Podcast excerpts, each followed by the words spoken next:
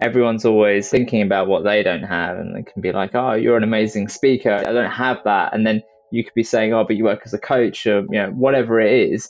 We can always be looking at each other thinking, he's got something I don't have or she has this. And you just take that focus away from what you do. And it's that hedonic treadmill where it's never enough.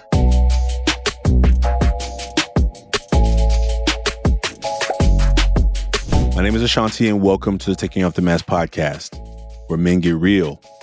Men of all ages and backgrounds come together to this space to own and discuss how they present themselves to the world.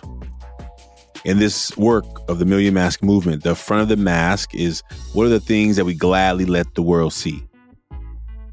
And the back of the mask are things that we don't usually talk about, that we don't usually give people much information about maybe you can ask yourself right now, like what would be on your mask? What would be the things on the front of the mask that you talk about all the time, you gladly show the world?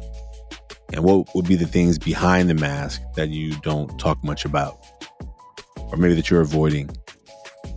Sharing his mask today is Manj Bahra.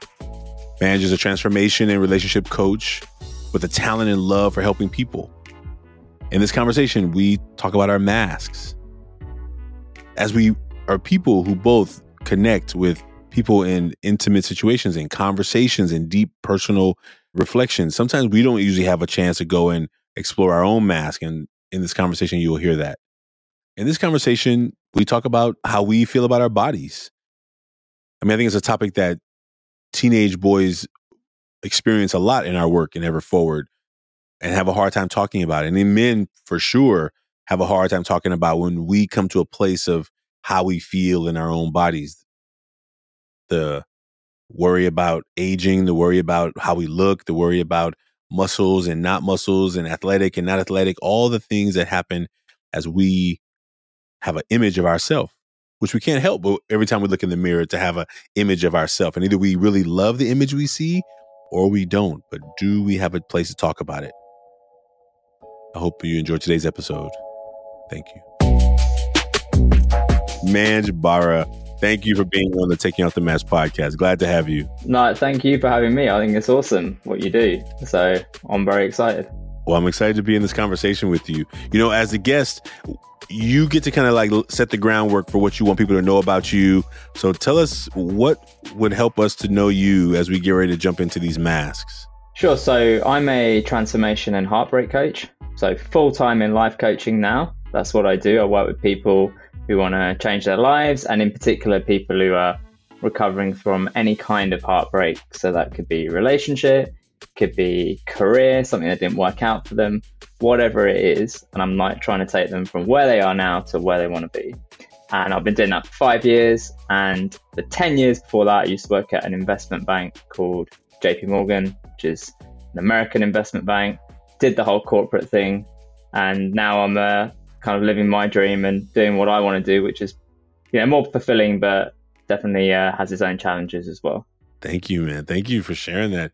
I'm really excited to learn about this. I think heartbreak, it you know I've had my own share of it, but I think definitely uh maybe many people have, and maybe don't have a place to process it. Maybe that's what these masks are talking about, right? The the stuff behind that.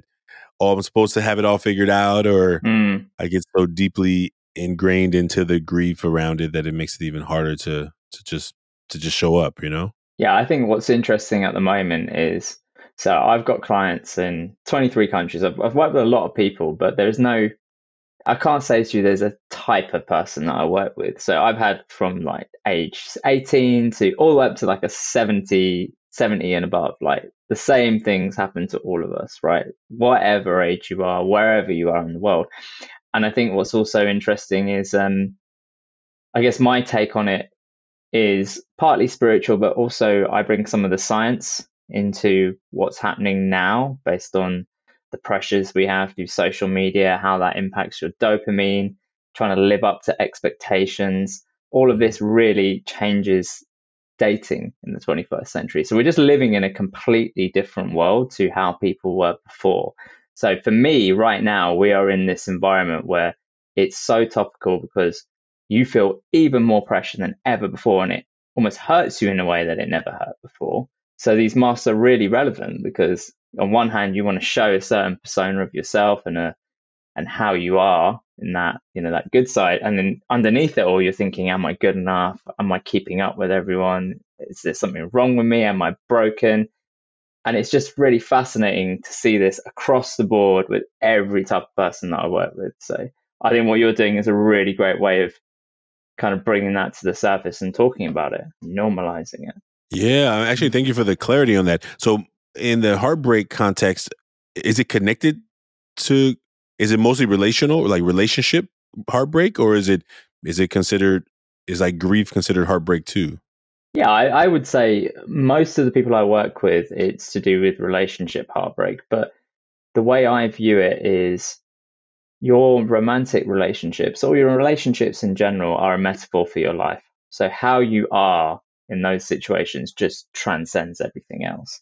I'll give you an example. If you're a person who is always chasing, always feels like you are not enough, it's very likely you're like that in other areas like your career, right? Or with finances or your personal health. It's very rarely you're just one way in dating. So the reason I talk about heartbreak as a concept is one of the things that I've been most popular with is unrequited love. So when you're look, you're going after someone and they don't want you back, right?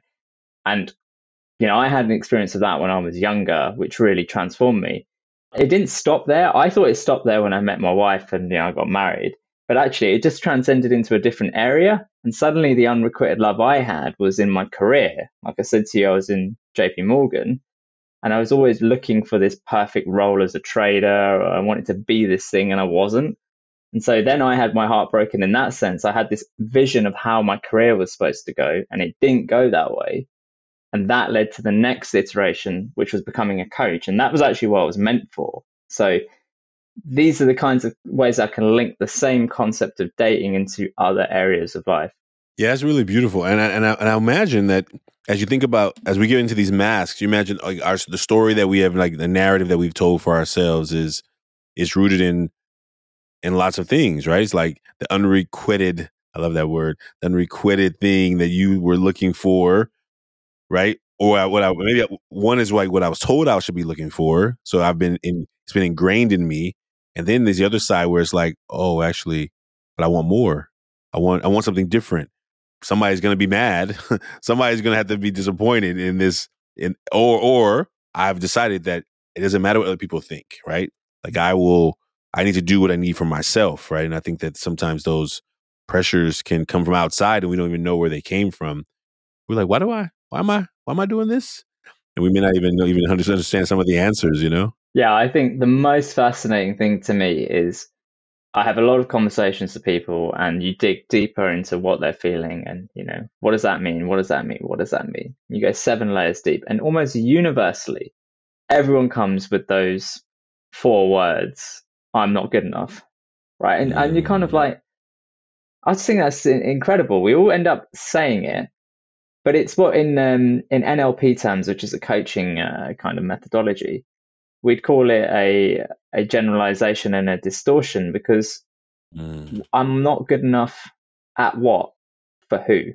That information is missing from that statement. And so when you ask a person, you're not good enough at what for who, they have to get really clear on where did this originate from? When did you learn you're not good enough? And it's almost universally some experience in childhood that's just been built on like little layers. You know, it wasn't mum and dad said something and it didn't mean anything, but we thought it did. And then there's just this house of cards building up and it makes you feel like you're not enough. But it's all nonsense at the end, but it lives with you. The past is always present and you're, um, you're looking through those glasses every day. Ooh, We're definitely looking through those glasses. That's it's definitely how I how I see the world. You know how I see the world. I'm gonna think I'm gonna tell you a story when I get to the back of the mask. I think it will come up to that that how I see the world that pops up in times I don't even expect it, but it it comes it sneaks up on me. You know, since you're the guest, you get to decide who goes first. So either you share the front of your mask first, or you want me to share the front of mine first. Okay. Well, um, I've just been talking about myself, so I'd love to see the front of yours. all right, all right. So I'm gonna show my mask here. And I, and I and I don't know what I was drawing today. I'm I'm not really sure. I was trying to. I had I had an idea. It didn't quite pan out the way I was planning, so it looks pretty strange. But this is this is what we got today. So this is the mask. That's the mask. Pretty. The eyes are pretty wide open, like pretty bright eyed, and the words today uh, that I that I think as things I show the world is serious, dedicated, and passionate. And I think the one that's really the one that's really like ringing to me right now, I'm gonna start with the dedicated one because I mean serious and passionate are really there too. But I think like ever forward, you know, we talked about it before we started, is that, you know, 2016 I came on as a full-time executive director, but in 20 2004 is when I started the organization. It was a program. I was a teacher. Mm. I wasn't trying to be running a nonprofit. I mean, I, I, was already shocked that I had already become a teacher, you know, and I wanted to be rich. So and I think back to like my my my 15, 16 year old dream of being rich one day and then going off and becoming an engineer, that that job that was gonna let me live the life I wanted to live, and then teaching calling me, you know, and that that unrequited like need. I'm probably saying the word wrong. That that need of like it feels different when you tell people you're a teacher. They mm. they look at you different. Yeah. They respond to you differently. They don't have to say any words, but I know what it feels like when somebody says when you tell somebody you're an engineer. They're like, oh, oh, oh, and you tell me you're a teacher. It's not the same. it's not. They're like, really? Oh, what, what made you do that? Like, why? Why did you do that? You know, what chose? What made you choose that thing? Right? and uh, it's it's a feeling, and I think that I knew that teaching was a was a catalyst to something. Um, I didn't see it at the time. I just knew that I was being called there, and so I think that you know, 19 years later of running this program, I'm sometimes like in shock, and I'm also like, how did this go so fast? Right? Mm. It feels like it just blinked, and it's 19 years. And um, the last thing I'll say about that is that earlier today, I had a call from a, a, a former student. I, I, saw the name and I'm like, I recognize this name, but maybe it's a different person with the same name. And when she she got on the phone, she has an 11 year old son. She was asking about a program for her son, and I'm like, she's like, is this Mr. Branch from San Lorenzo High School? And I'm like, yeah. I'm like, it's you. I thought that was you. And so just imagine like one of my former students one of her sons is probably going to be in our program, right? Like, huh? That's a second generation.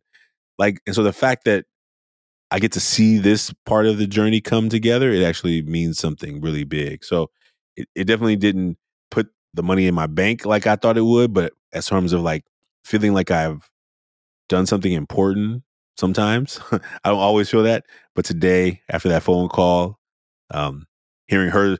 So, so I remember when you were doing that as a teacher, mm. and now seeing it like that's the work I do all the time. That feels good. So that's the front of my mask. Yeah, I think that's awesome. And um, yeah, and to your point of people looking at you differently, I remember very similar thing working in investment banking. When you said you worked at JP Morgan, or when I said that, you could tell people like, oh, that that's impressive. That means something the second you've moved out of that, now I say I'm a life coach because it's the easiest thing for them to understand. They just sort of roll their eyes and they're like, okay, you know, what does that mean? Sure, you sell snake oil and that begins. So I definitely relate to you on that. But even with the teacher thing, and um, even this morning, I had a client call and one of the questions I usually ask just to get them out of the problem is just think, imagine your favorite teacher has this problem how would they solve it? You know, so Mr. Branch, think about him right now. What would he tell you to do? What's the advice he would give? And they always have a teacher that sticks in their mind. Always. And they get great advice from the memory of them. So absolutely what you're doing will live on and it's amazing to see it be second generation. Yeah, that's powerful. And that's a powerful question because I think that yeah, thank you for that. Miss Miss BP was my my favorite teacher, and I'll never forget her. Yeah, they leave a lasting impact on you like years later, and I think that's something you know no one's remembering me at JP Morgan right now. so you know, as much as you get paid in that, and that's the thing about chasing money in titles, they're only there while they're there, and it's never enough. So yeah. that's the thing with yeah. it. Mm, thank you. Thank you. All right. Your turn. You ready to do the front? Yeah, yeah. So Okay. mine's not as uh, colorful as yours, unfortunately. So here's the front of mine. Can you see that? I can. I can. So I don't know what I was doing with the green there, and I, I don't know what this is, but this is my attempt. but I put ambitious, coach, and transformation. And I think a lot of it's to do with this phase of my life where I have left corporate, you know, a few years ago. And there is a level of wanting to show that it's been successful, I think, you know, and not necessarily through blowing anything out of proportion, but showing that it's possible to other people and showing the transformations that I've been through myself and that other clients have been through. But I'd be lying if I didn't say there was some element of a little bit, I proved you wrong kind of thing. Because when I left the company, there were a lot of people who were saying things behind my back. There were a lot of people who were slating me, a lot of people telling me how I was going to fail. So there is undoubtedly in the front of that mask some part of me that wants that's that chip on my shoulder to be like, no, actually I did do it.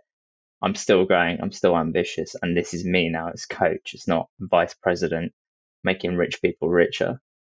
That's powerful. That's powerful.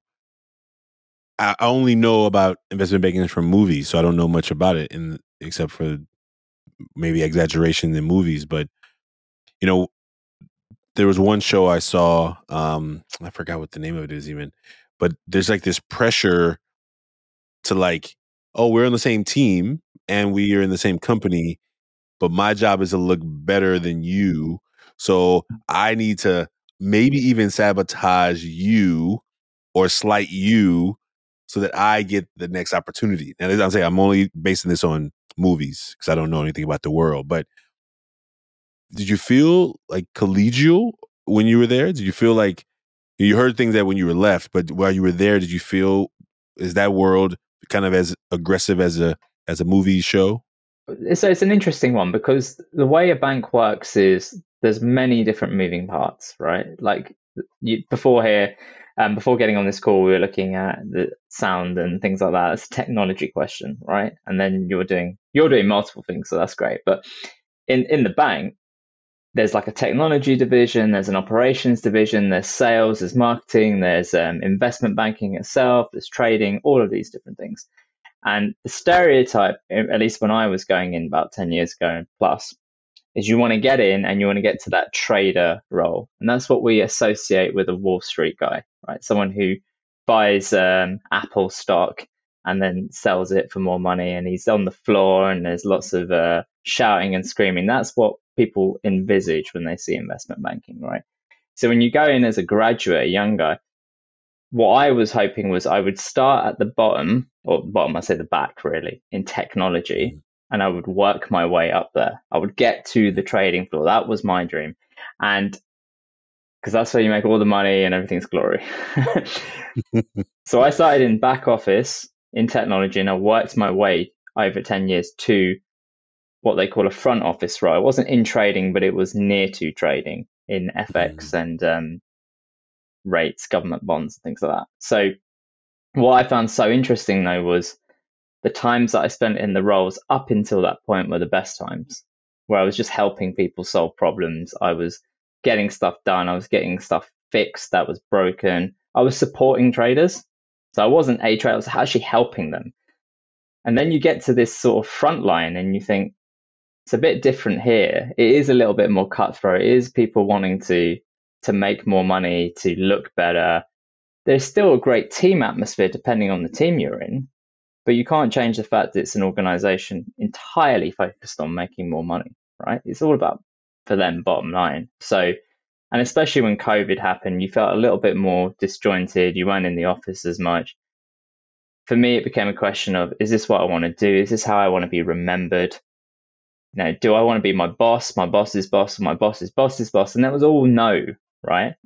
Mm. So I go back, I went back to what I wanted to do, which was help people. And so I had to make that call. And then as part of that, it was letting go of security, it was letting go of the prestige of it, mm. the financial aspects of it, and letting go really of a dream of being very financially successful, which probably wasn't even my dream. It was just something that I thought was the right thing to do because of how I was not brought up by parents, but the environment that I grew up in in terms of the um, late 90s and 2000s. Ooh, man, thank you. Thank you for that. Thank you for sharing that. I, I didn't know the, I didn't think I knew even that much of how the world of banking works in that way. So thank you. Thank you for sharing that. Yeah.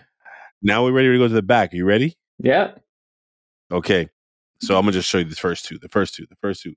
Wrote middle age and work. Got it. And the third and the third one, I was I was leaving it because I was um I had a story I was gonna tell you, and now I don't remember the story. But it, it was okay because it's not. It's means the story's not supposed to be told.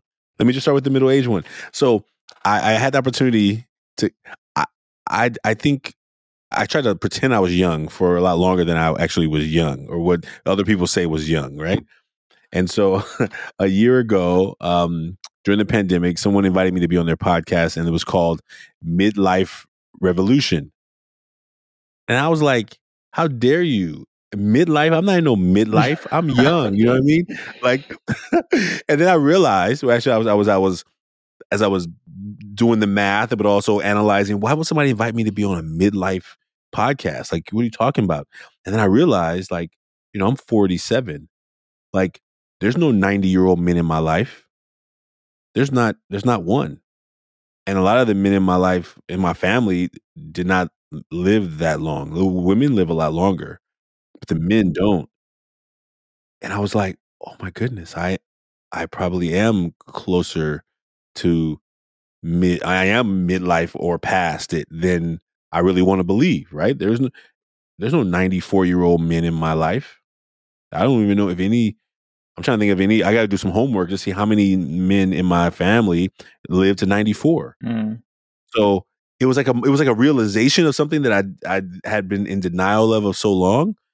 And my father died before I was born. So my my father died when he was in his um late 30s, early early 40s, right? So I think even turning 40 was scary for me because I was like, oh man, I didn't I didn't have a story that he passed me. I didn't have a I didn't have a history because I didn't meet him ever. So I think that that journey has been tricky and and and accepting and, and I don't talk about it much, but I'm I talk about it in this conversation, right? But when I think about work, like and I and I wrote the word work. I don't know why I wrote the word work, but I think it's work. My, my relationship to work is unhealthy. That's probably what I should have mm-hmm. written. My relationship to work is sometimes unhealthy. Like I work a lot, probably way too much. I love my work, so it's easy to work a lot, but it's also not healthy because I can always just turn to work to excuse why I can't hang out with my friends, why I'm not gonna go to that basketball game, why I'm not gonna go to that that party. Oh, I got some work to do. I got some work to do, and it allows me to be anti. I'm not anti, so I love I love people. It allows me to be uh, I, it allows me to isolate. Mm. It allows me to have a good excuse to like isolate.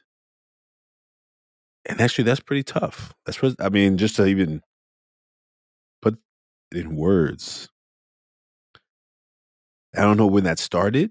Probably started when I was young, right? And I would say something over this past week that I I went to this uh, re- this academy called the Modern Elder Academy. embracing this elderhood, right? Coming, it's coming, whether I want it or not, right? But I remember telling them at the story about uh when I was in the fourth grade, I had this candy business. Now my my school, I got transferred from a school in the bottom of Oakland, the Heartland, you know, the Flatland they call it, and then I got a bus to a school in the hills. So at the hills, there's no corner stores in the hills. But in my corner, my community, there's a lot of corner stores. So those kids up there didn't get candy. So I would buy candy at the bottom of the hill, take it on the bus up the hill, and the price would just go up as I went up the, up the hill. and then, and, and, like, uh, I had the business going for like four months, five months. I was making bank. I was hiding money in books in my house. Like it was, cause my mom was nosy. She always be in my stuff, so I had to hide it. And then I got caught. I got caught. This this stupid kid fiending over some candy came to my classroom asking for candy in the middle of class.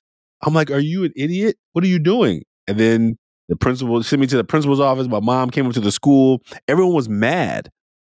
I was like, oh, this doesn't make any sense. We're poor. Like I'm I'm serious. Like I'm we were we were like, what's what are, what are you mad about? Like, I mean, she was mad that I was that I got had her had her come to school, but I'm I couldn't understand why anybody was mad. Like, am I doing this really wrong? Like, I bought it, I bought the candy, I sold it. There's no error, there's no wrong there, but everyone's upset. All the adults are upset.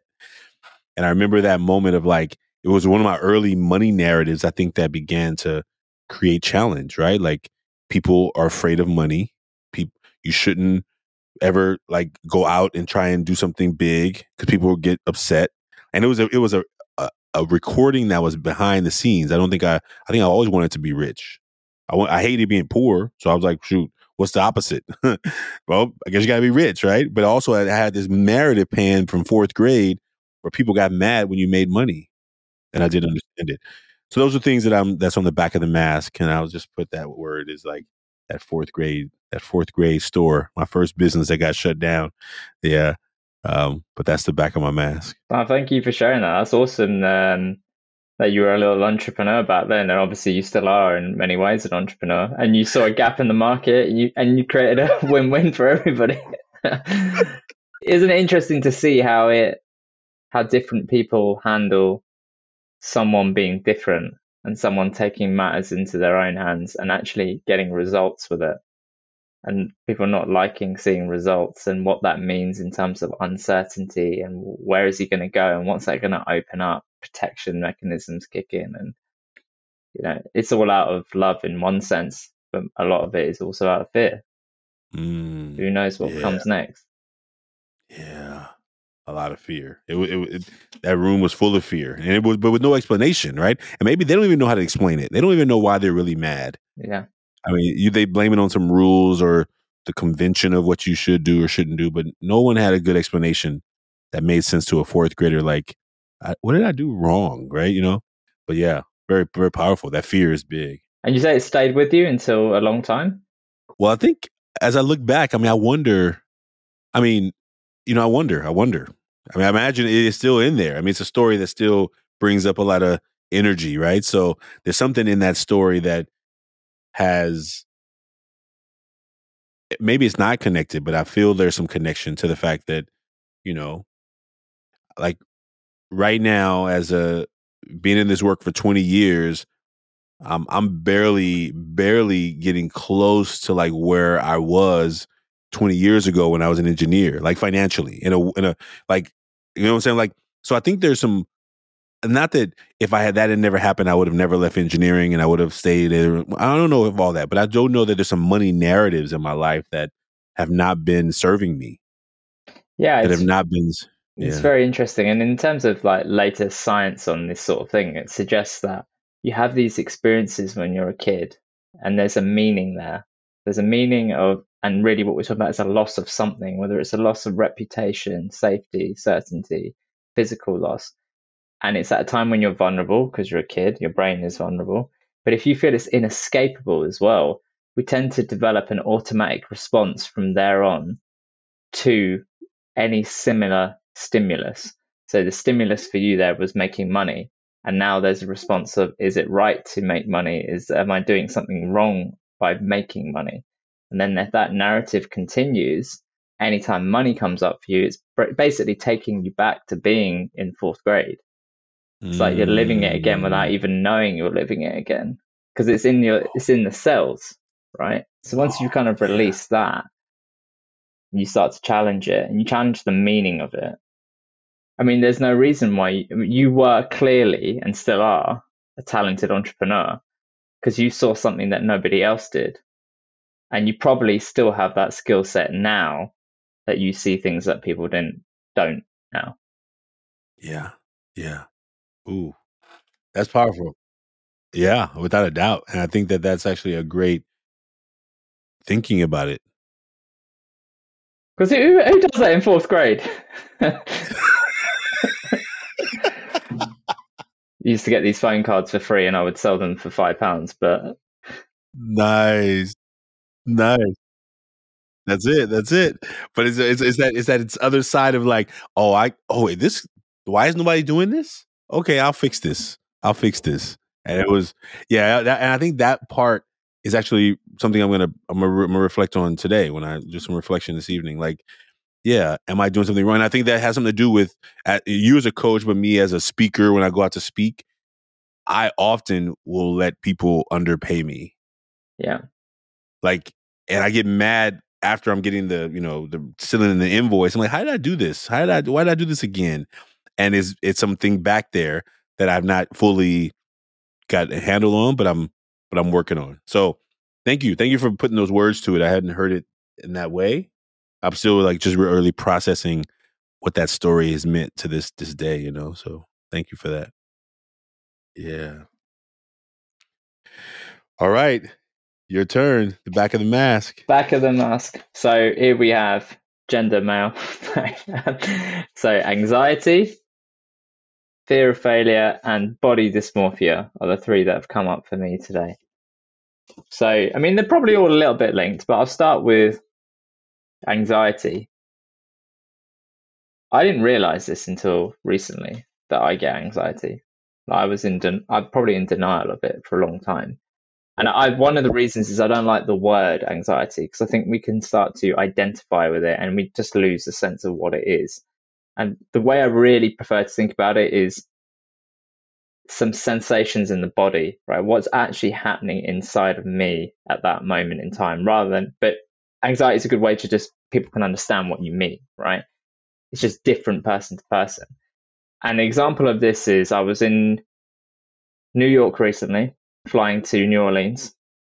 I've never flown on Southwest Airlines. Have you? Uh, you flown with them before? So we're in the queue, and I'm looking at the ticket, and I see that it says um, position 22 or something, position A22, and I thought it meant seat A22. So I go up to the lady at the counter and be like, "Is this my seat?" And she's like, "Oh no, no, no, we don't assign seats on this airline." I'm like, "What do you mean you don't assign seats?" She's like, "No, you just that's the position you're going to board the plane at." I'm like, "You've got to be joking!" So now I'm preparing for the Hunger Games. Honestly, I tell my wife it's going to be a battle royal in there. We're going to get on the plane, and there's going to be a fight for us to sit together. That's where my brain's gone and I'm getting tightness in my chest. I'm getting my heart's oh. going. I'm, because we've had some bad luck with planes going. We had some stressful travel to get to that point. We have to get this flight. I'm thinking, is it overbooked? Are we not going to get a seat? You know, we're we're not from the states, so we're traveling abroad mm. at this stage, and it's just going full on. I'm like, I do experience this thing of anxiety. Like, I, I definitely get it because realistically, I'm going to get on that plane. We're A22 it's the people behind us who've got some problems. Like, I don't want to be them. In that moment, I was like, wow, you do get this. You still have that that thing that triggers off in you occasionally. And um, I have many more techniques to deal with it now. I think one thing I could share with people is you don't try and outthink your way of anxiety. You cannot battle it on its home turf. There is no thought process that's going to make it better. So I go to physiological changes, whether it's breath work or self-soothing, which is um, called havening.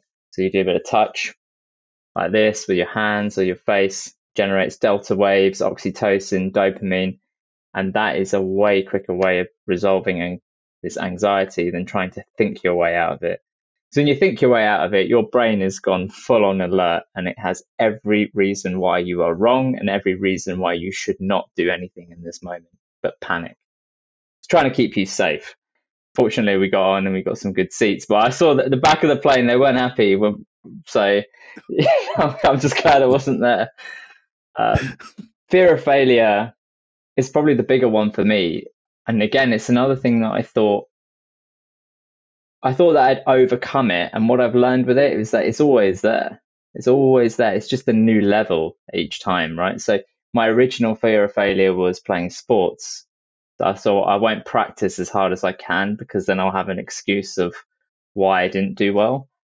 Uh, the worst thing to me as a kid was this idea of let me practice as hard as I can and then still not be as good as I think I should be. So I always kept that excuse there. And I didn't know I was doing that, but that's what I was doing. And the same attitude carried over into my career at the start until I learned to just be okay with doing the best I could. But then you go into doing your own work and becoming an entrepreneur, and then you do end up bumping up against it again. And you have to realize here it is. Here's this part of you that's rearing its head. You don't have to hide from it. You can face it head on. But the more you acknowledge that's what you're dealing with, then you can actually do something about it. And I've noticed in my most recent iteration as a coach, you know, I said to you at the beginning that I do heartbreak coaching. I don't often actually say that to people because I'm worried about being too niche or just going there, right? But now I've just accepted that I've had a five year business in this model. It is what I do. And it's time to stop toeing the line with it, right? So I've just gone full in with that and I'm putting myself out there in terms of doing this podcast, but also um, creating more content online and not hiding as much as I used to, which again, it was the fear of failure rearing itself in subtle ways. And then the final one is um, body dysmorphia. Again, didn't know I had this, but I grew up watching a lot of pro wrestling in the uh, 90s and some of it from the early 80s and late 80s, even. Sorry.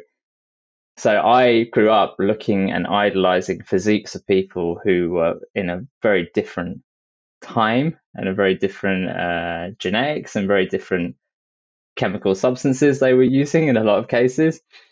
But what that meant for me is that growing up, I thought I needed to look like that. And I was trying really hard for it and I could never do it because it's just not how I'm built. Doesn't mean I can't make progress, but I was really going through phases earlier in life where I'd be like on these ketogenic diets or eating really high protein, having five different supplements every day. And it just got crazy. And I you have to look in the mirror and be like, what, what are you doing here? And even now, I have to catch myself with thinking, oh, I need to be in better shape. I need to put on more muscle because really doesn't matter. And it's still that little part of me that was a kid wanting this thing. That, and again, it's that final unrequited love in a sense that you have to transform and go past. I feel I should look a certain way. I should be taller. I should be bigger or whatever. It's always focusing on what you don't have. And that's where the dangers come in, I think. Yeah. Ooh. Man, thank you. You know, I felt I felt those. I felt I felt fear of failure is like my go-to kind of one behind the mask. And um thank you for sharing it because it's definitely connected to the work, right? The fear, I work so hard because I just don't want to fail. And sometimes in an unhealthy way, right? Working until my eyes are like, dude, we we're about to we about to we we we, we gonna stop. You gonna keep trying to read this email, but we about to we, we gonna just knock you out right here on this couch, right? Right here on this chair, like you gonna be slumped over.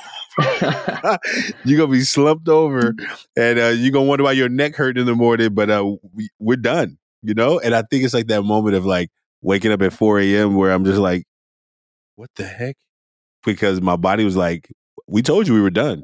We told you, yeah. and you kept you kept playing.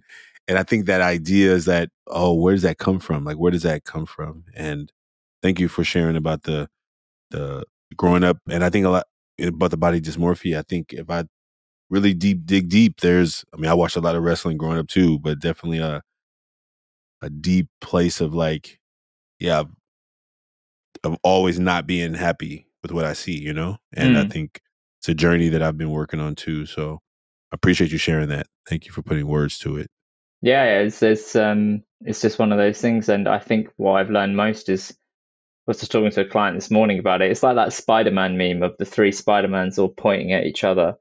Everyone's always um, thinking about what they don't have, and they can be like, "Oh, you're an amazing speaker, Ashanti. I don't have that." And then you could be saying, "Oh, but you work as a coach, or you know, whatever it is." We can always be looking at each other, thinking, "He's got something I don't have, or she has this." and you just take that focus away from what you do and it's that hedonic treadmill where it's never enough now i heard this um this study where they they followed people who won the lottery and people who had lost mm. a limb and a mm. year later they're at the same level of happiness because of the adaptation of the human right of how we just get used to the new normal and that's yeah. the treadmill you get on it's all right i climb a mountain i'm not going to look around i'm going to go where's the next mountain climb back down bigger one. All right, bigger. It's not climb the mountain. Let me enjoy this. Let me think about that journey that I got up there, you know, the trials and tribulations, the hero's journey. It's all right, what's next now? As a coach, I imagine you, as you talk to people and you help them through those moments of difficulty and this, whether they're, whether they're in a spin cycle or they're just like, you know, imagine as a mentor, I, I've never in any context said I was a coach, but I think in, in mentoring, it's always how do you help people maybe just either see like if I'm fo- focusing on this direction, maybe I haven't even looked to the left or to the right. Maybe I have not even like saying, is this the right direction I'm looking in, or am I focused in the right place? And just helping people see more that when you're kind of like stuck in the you miss that there's so much more on the outside that we can we get stuck in like the lenses i think you talked about the, the mm. we talked about the lenses right? How do we get stuck in these lenses where i see the world a certain way? I see i see what i see. I see i see growing up poor. The the, the solution to that is you got to find money. You got to find a way to make money. You got to like be creative and resourceful because that's not fun living. And as an adult that's one of my biggest fears too right? To go back to that place where I'm like worrying. Many of us are frozen in time from a period of our mm. life, right? And I'm I had a conversation with two guys recently in finance. One was making half a million dollars a year, and one was making about two fifty. Both of them thought they didn't have enough money, and both came from poor backgrounds, and both of them said, "I am not going back to how I was before." Mm. One was from. Poland and one was from the UK, but his um, family were from Afghanistan. So yeah. they were just in this mindset of we cannot go back there, and they're still as if they're almost there now, right? And so what happens is they've got their ladder against the wrong wall. They're climbing up this ladder thinking, I need to get more money, more money. And it's actually taking them further away from where they want to go because it's against the wrong wall, right? So sometimes what we need to do is get clear on what's really important to someone what is it that they really want out of life, but also where's the balance? So sometimes I send this um, wheel of life, really basic, elementary coaching exercise everyone's seen. And people are still shocked when they think, hmm, legacy, that's a two out of 10. Family and friends, maybe that's a two out of 10. Finances, that's a, a seven or eight. Work, that's a 10. Health and fitness, that's a zero. And it's just like you're out of whack, right? It doesn't yeah, matter if yeah. it's if they're all twos, at least you can say you're balanced and everything's crap. but, but hmm. when you're so far gone on one thing, mm. you just hmm. lose sight of what's important. So I'm a big believer in gratitude journals, but I don't do it in the, um, the sense of journaling per se. I create this um, room. I use an app called Happy Feed, and I get my clients to join that, and they just send me wins every day. Just send me a win that you had and what happens is the gamification of that because you get a little streak and you just have something memories to look back on. So you can see, all right, well, this time a few months ago, my win of the day was hitting the gym or, you know, helping someone out on the street. And it just, what it's really doing is training your focus. You're always looking for a win in a good way and something to be happy. A win can be something you're grateful for. It's not necessarily I made money. It's just, it's sunny outside today. I feel great about myself that's a win, right? If you string that together, you just start to program yourself a little bit differently. I think that part is the beauty of like being able to be an outsider as somebody's going through that journey, right? Because sometimes, like, if if I'm, fo- I think there was a, a quote by um, I think it was whoever they attributed to. It says most people are in a cage with the doors wide open, right? But if you're facing the back of the cage, all you see is bars and an unescapable situation. Yeah. But all you need to do is just like take a moment, turn around, and recognize that the door is open to get out of that, you know? Yeah. So I heard this story that the way they train circus elephants is they'll take a baby elephant, tie it to a post, and because the elephant's a baby, it will try three or four times to, to run and it will hit the mm. end of the mm. lead and it will just be like, okay, I'm stuck. That same elephant will grow into a two ton or whatever, and it will still be just stuck there because it's not trying. Because in its mind, it's like, I did that before, it's not going to work. and it could, if it took one step in the right direction, any direction, it would tear that out the ground, tear it. But it's frozen in time from being a baby. And that's the crazy mm. thing. So mm. many of us are like that. We're thinking mm. that we don't have options or that things aren't going to work. And it's just not always the case. That's right. Those old stories. Man, remember I told you at the end, like not the, the official end, but at the end of like the, of the time we have, like we look and we say we need more time. Like we, you and I, I think we just need more time in, in this conversation. So, but I want to thank you for being here because I want to respect your time. But you know, is there anything any last thing you want to say in terms of how this mask not only just experience today but just in your own life how the mask has served or how it has you know kind of held you back a little bit um and i just want to make sure if there's any last thing you want to say about that before we close out. Yeah i think the most important one for me uh, well two things i would say. So i've got this the back of my mask said anxiety fear of failure and body dysmorphia. But the anxiety and fear of failure, I think, are the most relatable things for most people. And my one piece of advice for people with anxiety as they experience is to work out where it is first, not obsess over the word. And think about how do I create physiological safety in the moment, not try to outthink it. Because you can go and do all the therapy you want in the world, but when it hits, no thought is going to get you through it. Breath work, moving your body, soothing your body, whatever it is, brain games, that's the way to go. And training yourself to realize that and act upon it is going to transform your life. The second thing is with the fear of failure is that that is the number one thing that's held me back. But the only thing that I'm guaranteeing when I don't take action is that I do fail, right? So it's reframing what you believe failure is. You know, I think that there's only feedback, not failure. You just learn right? You're learning, you're learning, you're learning, you're iterating. And if people can get out of binary, thinking things are all or nothing, either succeeded or failed, you'll make so much more progress. If you just have more compassion and say, if I just take a step, that's progress, rather than I had to do it perfectly. And then because I can't do it perfectly, I don't do it at all, or it didn't go as well as I wanted, I'm never going to do it again that's what keeps you stuck from your potential. That's what keeps you in jobs that you don't want, in relationships that aren't good for you, in the same physical condition. Never about being perfect, it's about just incremental progress and having that compassion. I think those two things are things I would love to to share as starting points for anyone looking to change their life and deal with these masks.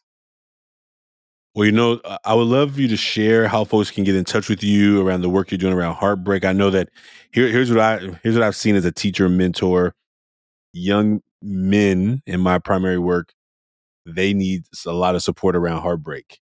With those young men who have, have that first breakup, I've seen young men throw their lives into like reverse while they're going 50 miles an hour. And I'm like, what are you doing? What's happening? And I think that because we're told in our my community right here in the Bay Area, we're told that you're not supposed to be sad. Mm. Don't worry about her. Find another one. Let her go. Don't care about that.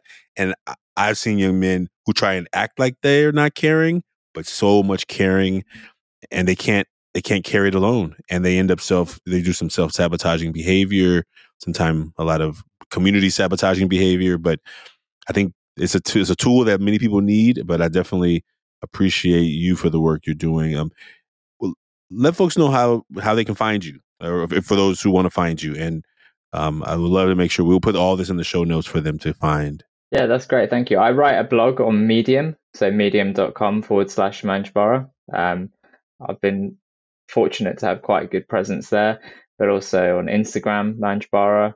And I've got a really terrible website, manjbahra.com, which is going to be uh, renovated soon, but you can reach me like that. Um, but I'm pretty responsive on all the platforms, also on LinkedIn.